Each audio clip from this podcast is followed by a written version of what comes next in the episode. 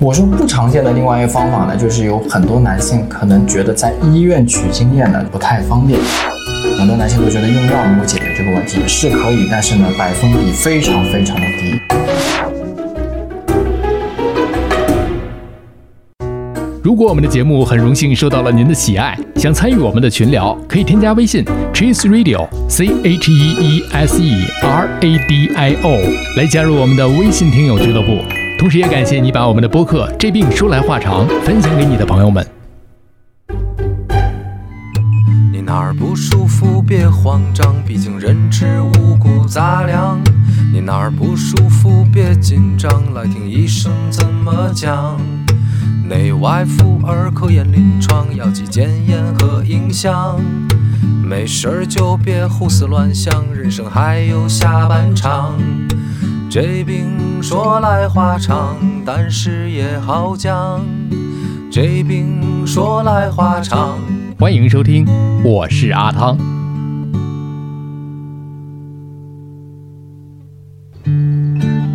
哎，跟着汪老师，我们介绍一下，这个咱们这个检测精液的地方啊，现在有点乱，因为今天刚刚忙好，他们还在还在这最后得收工。啊，这是我们经济分析室，然后我们咱们就到后面，就是这边就是取精室啊，经常说的这个比较神秘的这个地方啊，就是取精室，就是一共有咱们这有三个。我现在在紫外线消毒啊，是因为我们可能要进去拍，我我开一个给大家看一下，这是其中的一个取精室啊，对。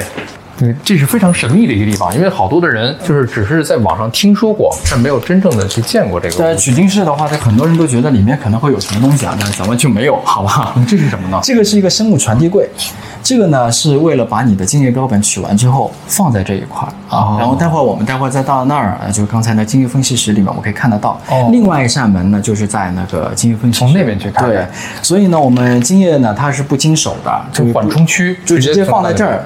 然后呢，我们那边的检测人员就直接通过这儿就拿走了。哦，否则你我，说呢，确实是这是大家的一个疑问，这是可以清洁洗手用的啊，清洁洗手，对啊，这是这是一个坐的一个挺舒服的一个呃贵妃椅，我们特地准备的哈，哇，贵妃椅，所以就是 满足大家。每每个房间都是这样的吗？呃，对，这个这个是反过来的。也是同样的配置，也是同样的配置。哦，房间其实还是挺简单的。这是我们人工受精室，人工受精室是另外一个做人工受精的地方，患者的精子的地方。这是它这个门打开是啥样的？就刚才的那个传递的生命传递孔啊，生物生物传递柜。那这个就是第一号的那个取经室，它就是这个样子。它刚才的通到那边。对，我们就把它拿回来。然后这边是二号的那个水电室啊啊，三号的在那里。然后这个呢是我们的一个水浴箱，这个比较老旧哈，就我们现在有一个恒温箱，但我们现在还用这个水浴箱比较多。就开了开机之后呢，这边的温度会控制在三十七度，嗯，然后就人体的温度。对，然后我们把精液标本呢就放在这个水浴箱里面，来保证这个精液标本的温度，因为为了要它的精液液化，并且呢不丧失它的活性啊。大家看，这就是汪老师的名牌，汪老师的名牌。来，我们接着来汪老师的这个探寻完了之后啊，回到汪老师的诊室。刚才我们在。楼道里面转了一圈儿，包括我们探寻了一下非常神秘的，大家总在传说当中的取经室，啊，是吧？大家可以会看到我们的这个番外篇，去跟着我们的镜头一起去，包括有这个化验室啊，中间是怎么样的去传接过程。但是这一趴呢，我们跟王老师聊一聊这个取经的秘密啊。先来辟个谣啊，有很多人说是这个在取经室里面取经的过程是有自己解决的，有人说是在厕所洗手间里解决的，还有人说是。通过手术的一些个手段，甚至还有说是护士来给解决的，这个 有这些服务吗？还有这个地点什么之类的？有有的人觉得是我解决的。啊，这是大夫给解决的，什么说法都有。对。啊，究竟是怎么来进行一个取精？因为咱们如果是经常去体检啊，这个或者是化验的朋友啊，非常熟悉，验尿是验便，那都是自己去取样就好了。对。这个验尿呢，比方说取中段尿液啊。啊，这个取精，刚才说的那些都是假的，还是说有的是真的，有的是假的？我们原则上呢是这样，一个标准的一个要化验的一个分精液标本啊，我们是要自己洗净双手，然后呢禁欲天数也得有要求。我们 WHO 规定的是两天以上七天以内，那我们一般最好的是三到五天的范围，哦。然后用自己的手啊进行一个自慰的方式，然后达到性高潮，然后把所有的精液标本都要收集在这个取精杯之内。这个东西，对，精液采集杯、哦。啊，这个精液采集杯之内，然后啊，最好是第一时间就交于我们这个呃检测人员啊，我们就有精液分析室的一个医生。为什么是第一时间呢？因为这个精液呢，它离体之后啊，嗯我们这个精子啊，它比较喜欢我们人体的温度啊，我们精子呃37 12度左右三十七左右，但是呢，我们睾丸的温度呢，比我们身体的温度得要低一个一到两摄氏度，所以在三十五到三十六左右。所以呢，我们这个温度呢不能太低，如果太低的话不行，太高也不行，所以这个温度还有标准的。啊，所以呢，我们最好是第一时间就要给我们检测人员，这样子可以保证这个精子不要在这个运送的过程当中啊出现。啊，它的精子活力下降或怎么样呢，就影响这个标本的这个结最终的结果。嗯，啊，所以是用自己的手来取没有别人，啊，呃，就就没有别人。没有。第二点呢，就是我们有些觉得特别难的啊，我们有可能会有一个辅助取精的一个仪器，嗯，啊，是一个机器。它是一个站立的，然后呢，人就是站在那儿，它等于是帮助你取精的。哦这个我们也有，但是刚才没有拍到，因为在我们是十二楼上哦啊，也有一个。呃，另外呢，就是汤老师刚才讲的，就是这个手术取精的方法。那手术取精呢，主要是有一些症状，有一些适应症的，就不是所有人都适合。我们一般都是觉得你能够自己取，肯定自己取，因为自己取出来这个精子，它肯定是又多啊，我们挑选余地大，而且呢，这个好的精子可能会更多一些。嗯，那我们手术取呢？比如说自己可能是真的是勃起困难啊，没有办法达到性高潮的，啊，逆行射精的，嗯，还有一些是梗阻性的无精子症的，它可能精子是堵在里面啊，它是射不出来的，那我们可能要通过手术的方法啊，通过这个我们说的是 TESA PESA，就是这个睾丸的穿刺或者是附睾的穿刺，帮它取精子。哦，这个是真有手术的这个操作了。有有有是对于一些个确实是自己很难去进行的一个操作的一些患者了。对对，当然当然还有现在非梗阻性的无精子症，就是它可能就是没有梗阻，但是它这个生精功能确实很阻滞啊，就是不太好。啊、就我们可以通过这个呃显微取精啊，用手术显微镜也来找它的精子，就像我们沙漠中找精子一样啊。嗯，这个也是一个新的一个方法。哎呦，嗯现在的这个手段确实是啊，越来越先进了啊。那话说回来，咱们聊了这个整个的这个上来先辟了个谣，嗯，辟了谣之后呢，可能有很多的人一定在问这么一个问题，就是为什么要进行取精？我们要检测精液呗，对我们要检测精液，为什么要检测精液？因为我们要生孩子，嗯，要生育的话，女性的话，她肯定要查一些性激素啊，她肯定也会查自己排卵的情况。那我们男性最直接就是看你精子的情况到底如何，因为怀孕嘛，精子和卵子结合，大家都知道，所以精子我们只能自己取出来，然后再看你到底这个精子的情况到底如何。嗯，啊那对于这个项目非常实在的一个问题就是，它是走医保的项目吗？啊、不是，这个我们在我们国家它是不建议报的、啊，这个。有关于生育的所有的一些问题，我们都不能建议报，包括检测，包括治疗。啊，嗯，所以大家这个问题啊，这个明确了啊。嗯，另外一个问题就是说，咱们刚才看到了这个整个的操作过程当中，取精室。刚才孟老师讲了，他是要在第一时间呢赶紧交给化验人员的。那他这个交给化验人员的这个过程，嗯，他刚才如果是没有看到的话，可以给大家去描述一下，它是怎么样的一个过程，才能保证我们这个整个过程不失活，又在三十七摄氏度左右。嗯，这个感觉还是挺难的，这个标准。对它，其实我前面讲的是一个比较常见的一个方法，就是我们现在取精室和我们精液分析室之间呢，它有一个身体传递柜、生物传递柜进行一个衔接。嗯，在精液分析室和取精室都有一扇窗。嗯，然后取完精液之后的，男性呢把他的标本放在这个窗户里。生命之窗啊，啊，生命之窗放进去之后呢，那另外一个房间的那我们的检测人员呢，他就会打开他那边那个窗，就可以从中呢把你那个需要检测的标本给拿走了。这样时间呢就可以，第一个呢就它是一个非常干净的一个一个一个操作，它可以。做到就是在整个过程当中相对是无菌的一个状态。第二个呢，它会第一时间就拿到这个标本啊也是不会污染啊，所以呢，这是一个我们比较常见的一个方法。我说不常见的另外一个方法呢，就是有很多男性可能觉得在医院取经验呢不太方便，嗯或者他有心理阴影，觉得那么嘈杂的一个环境啊，我觉得这个压力太大，我取不出来。如果你单纯是要检测精液的话呢，我们可以说是你找另外一个场所去取，啊，你可以到酒店或者到你家里或怎么样都可以。就怎么舒服怎么来自己。对，你可以把这个杯子拿回去，但是有一个要求，在路上啊，在路上必须要把这个杯子呢夹在自己腋下，嗯，保证接近于三十七度的一个标准，然后在半个小时之内一定要送到。啊，半个小时的这么一个路程。对你不能太久，太久的话，我们就很难保证它是否失活了。因为如果是一般的这种途径的话，刚才我们看到这个传递的过程，嗯它用不了几秒钟，呃，不用不用，就算我们有所延迟，几分钟也最多了，这个问题也不大。我们一般都会马上就放到这个水鱼箱里面去啊，没有关系。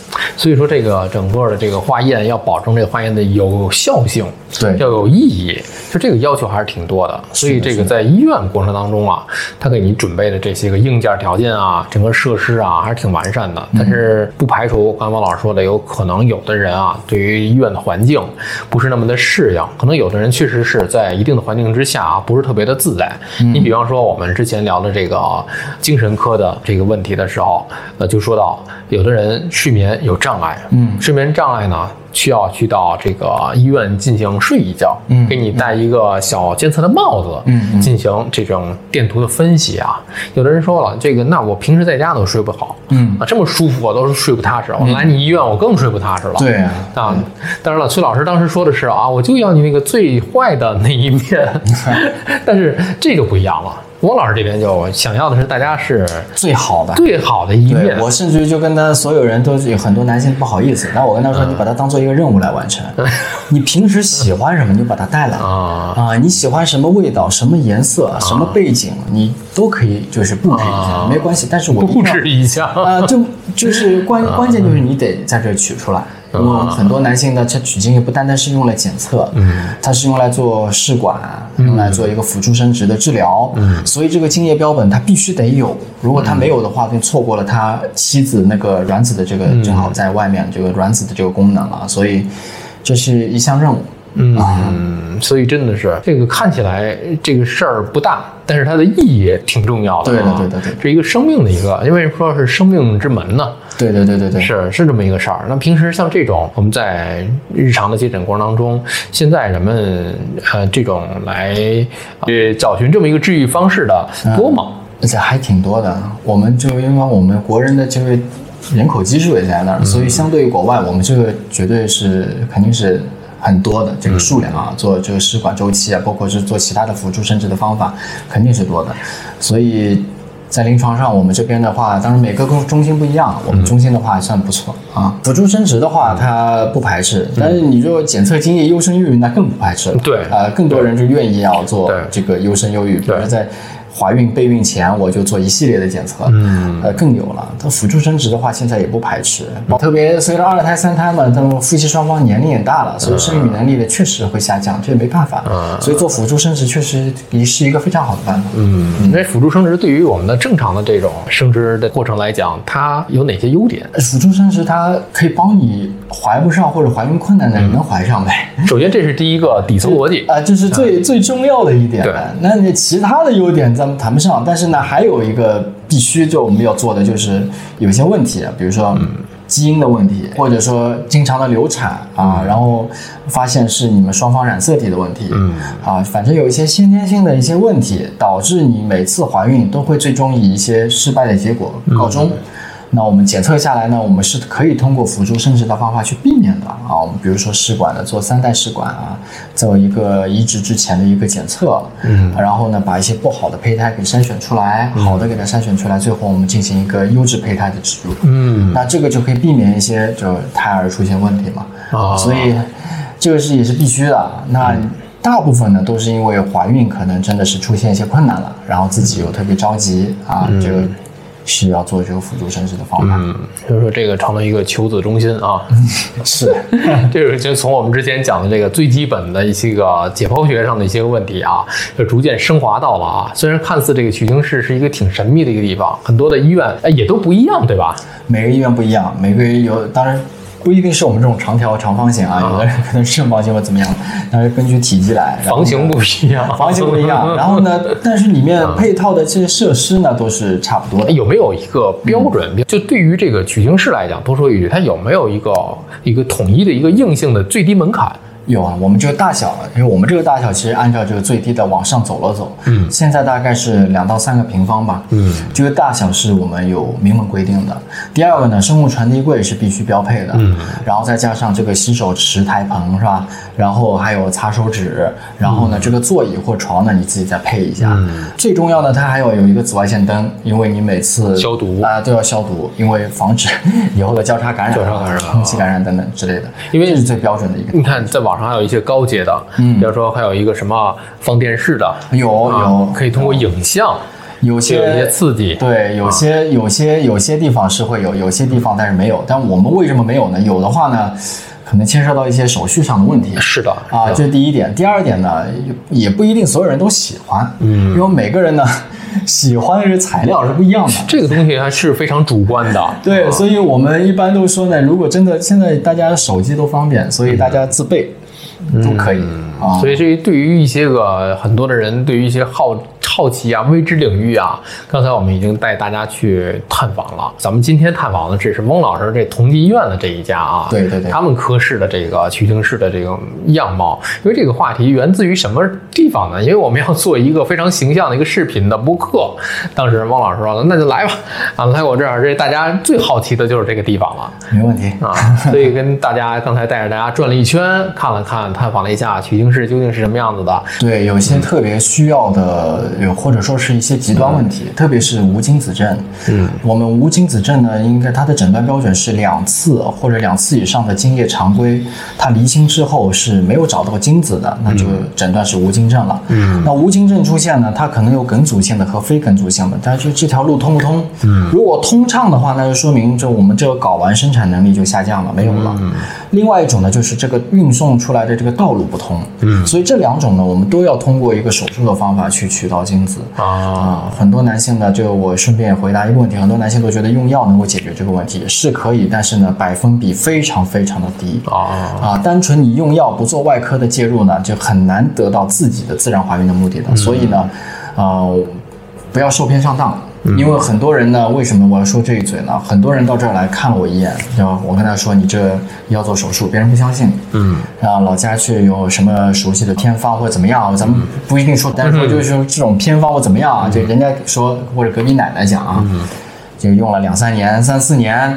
其实我觉得把最黄金的那段时间错过了错过了，然后回来再找，我真的是非常多的这样的。但我是所以现在一个男性在如果第一次找我诊断为无精症，我跟他说外科介入之后，我都会跟他再把这段话讲明白。你有可能马上会有人给你介绍有什么什么方法，嗯，你要记住。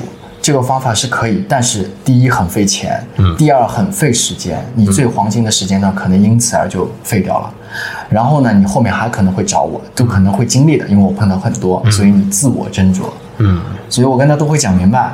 当然，听不听怪他啊，就是看他自己。所以说这个无精症不一定都是没有生产能力。对，嗯，没有生产能力的，咱们用睾丸的这个显微取精的方法，用手术显微镜在睾丸内部啊进行一个仔细的寻找，因为咱们说沙漠当中也有绿洲嘛，里面也有可能会有一片哎有一片有水的地方，咱们要得找到它，非常仔细的找，啊，这个是有找到概率的，不是百分之百。我们一般呢概率在百分之三十到四十左右，这也比一些偏方要靠谱，肯定的。肯定的，临床的这些科学手段啊，能够找到精子，就比以前呢，我们若干年前啊，完全没有办法直接用供精，就精子库的精子要来的要好了。第二种呢，就是梗阻性的无精子症。那如果是完全梗阻的话呢，我们可能搞找到它的梗阻点啊，有的大部分都是在副睾。那我们可以临床上呢用两种方法，第一个呢做一个副睾和输精管的吻合啊，就跳过这个梗阻的地方，咱们架架座桥哈，然后呢让它自然受孕，就自己射出的精液当中就有精子了。嗯啊，这个成功率也不是百分之百的，我们说对半吧。有好的好的一些地方呢，可能觉得自己这个概率会高，百分之七八十。但是总有办法。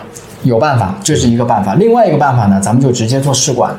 我做一个小的手术，就做一个附睾的穿刺啊，拿一根针直接把这个精子从附睾当中抽出来就行。嗯，然后呢，再用来生育啊，都有不同的方法，都可以达到同一个目的，就是为了怀孕。嗯，但是它梗阻的这个问题，如果不解决的话，会不会往之后会有一些影响，延续性的影响？嗯，不会啊因为这个是单纯对生育是影响比较大的。嗯，呃，真的对身体造成一些什么症状呢？概率还是很小的。如果真的是梗阻，很多男性他是没有什么感觉的。啊所以很多男性他他都不知道自己会有这个问题，他觉得自己都很正常啊。啊，就是说这个梗阻这两个字看起来挺可怕的，看在哪儿，嗯，是吧？对对对对这个是的是的冠状动脉的话，这个就 大家就回听上面的那个安贞医院的这个对仲 老师的那几期了啊，这就不行，这要命的事儿。所以还得讲一句，就是有很多男性觉得自己身体特别好，经常健身，特别是自己就是健身教练的啊，是啊、你这个也不要觉得非常大一点哈。如果真的是碰到这种梗阻啊，这种可能性也是存在，依然也会产生这种无精症的可能。所以这和你平时健身与否啊，它可能有关联，但是不是百分之百的嗯。啊一个关联性的。但是总在说这个健身达人的这个事儿啊，嗯它是跟这个生育它是有一定的影响嘛？如果你健身啊怎么样，你身体状态肯定会好。嗯所以呢，你身体状态好了之后呢，不管你是哪个器官的功能，你就会就舒畅一些啊。对生育功能也是一样的。对，但是呢，你就又不能把这个健身作为一一剂万能的良药，它不是万能油我我我就是健身，我一百样事儿都会好，是不至于啊，不至于。就是咱们健身的话，有可能你脂肪肝会好，哎 但是这个是可逆的。但是我们有些生育功能它是不可逆的。这个借助外界的一些医疗手段啊。对的，这是一个方面啊。刚才我们在之前的几期节目跟王老师聊过，另外一个就是骑自行车，它也是健身的一种。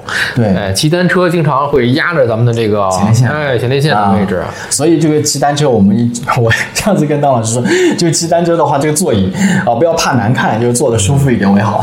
是，它是确实是对咱们的这个整个的腹部有一个挤压啊，长期长时间的话，确实是不太健康。对对对啊，所以适当咱们也不能抛开剂量去谈危害啊。对对对你说我一就是一周我也就骑一次，呃，那啊那那自自己掌握好了就行了啊。这是这几个问题，包括还有一些个小问题。你看我前一段我的那个师弟啊去体检，嗯说是体检出来，这我看好多人都会面临这么一个报告，上面写着叫做前列腺叫什么呃钙化钙化啊前列腺的钙化问题，对很害怕自己，然后就问我师哥啊呃这个前列腺钙化，你能帮我问问这个汪老师究竟这是怎么回事吗？我需要哎呦我需要怎么治吗？我怎么年轻就开始前列腺钙化了呀？钙化很多年轻人都会有啊，这个钙化其实真的是没有关系。呃，钙化我上次好像在咱们音频讲过是吧？一种钙化呢，有可能就是它是前列腺的，它这个脉管，它就是腺管中有一些小结石。嗯，还有一种呢，就是我们以前得过前列腺炎，然后呢，它前列腺炎症好了，等于是这个炎症吸收了之后，形成一种。啊，高回升的一种状态就是这种钙化点啊，就看上去像这种小石头一样，但其实这些都是良性的结果，都是不说明它是现在是活动性的，它至少现在不治病。嗯，所以呢，就算有钙化啊，也没有太大关系，不用太紧张。是不是有点像陈旧性脑梗？呃，有点像，是吧啊？这种有可能是，特别是平时可能自慰可能次数太多啊，可能会诱发这种情况会发生。得亏我前面没有说人这个名字啊 我没有说人这个，我这我最新一期小红书讲了一些，就是不能多怪手，然后呢，很多人都在跟我讲，我下期还得聊这个内容。不能都怪手，还得多出去走。